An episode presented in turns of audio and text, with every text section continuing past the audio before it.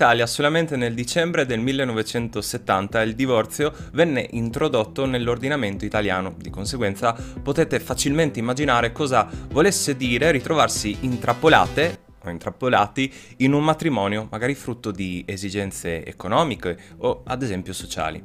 Ecco, per quanto triste, la storia di Giulia Tofana e della sua acqua ruota proprio attorno a questo genere di infelicità.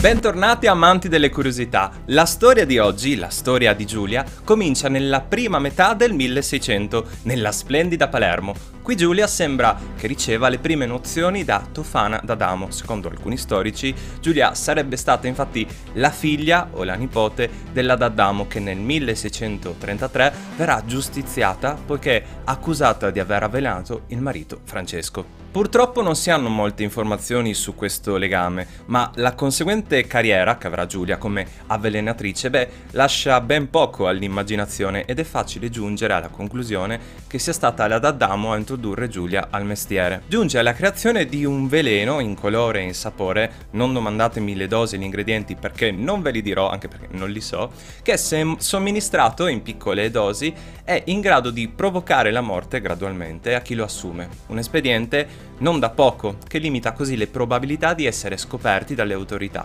Ciò non bastasse, il diavolo sta nei dettagli.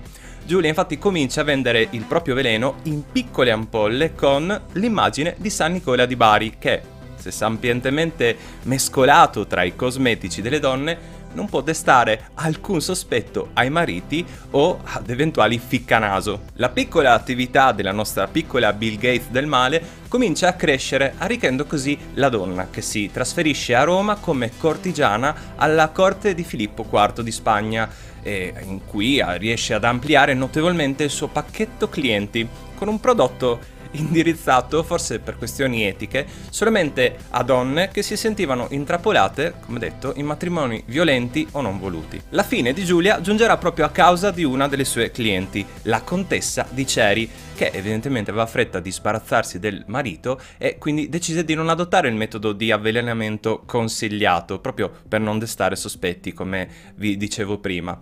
Infatti la contessa versò il veleno in un'unica soluzione al marito, che miracolosamente riuscì a sopravvivere, causando così l'immediata attenzione delle autorità in merito al caso. Secondo voi come la potrebbero aver presa le autorità locali, papali, questa notizia? Beh, diciamo che interrogata e torturata con i metodi che potete immaginare dalle autorità papali, la contessa non poté far altro che denunciare la sua colpevolezza e di chi l'aveva procurato il veleno, facendo crollare il castello di sabbia costruito da Giulia, consapevole di giocare certamente un gioco tanto redditizio quanto pericoloso. Quando le autorità papali bussarono alla porta di Giulia, la donna provò a difendersi dicendo ai propri accusatori che la sua era la sola speranza di una vita felice per quelle donne, ma come un bicchiere d'acqua lanciato su di un incendio impetuoso, sentite che poesia questa frase, le sue scuse non la salvarono braccia, dalle braccia della morte, con la sua esecuzione che avverrà a Roma nell'estate del 1659. Lo stesso anno un processo decretò la sentenza a morte anche delle donne colpevoli di aver avvelenato i propri mariti in combutta con Giulia,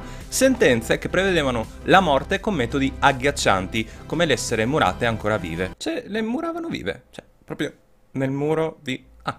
Sembra inoltre che assieme a Giulia vennero uccise le sue apprendiste e Giro Maspera, la quale non si ha certezza se sia stata la sorella o la figlia di Giulia. Prima di salutarci voglio lasciarvi due piccole curiosità. La prima è che la quantità di veleno venduto a Roma, tra l'altro durante un'epidemia di peste, cosa che avrebbe reso più facile far passare inosservata la morte dei mariti, sia stata una quantità sufficiente ad uccidere 600 persone.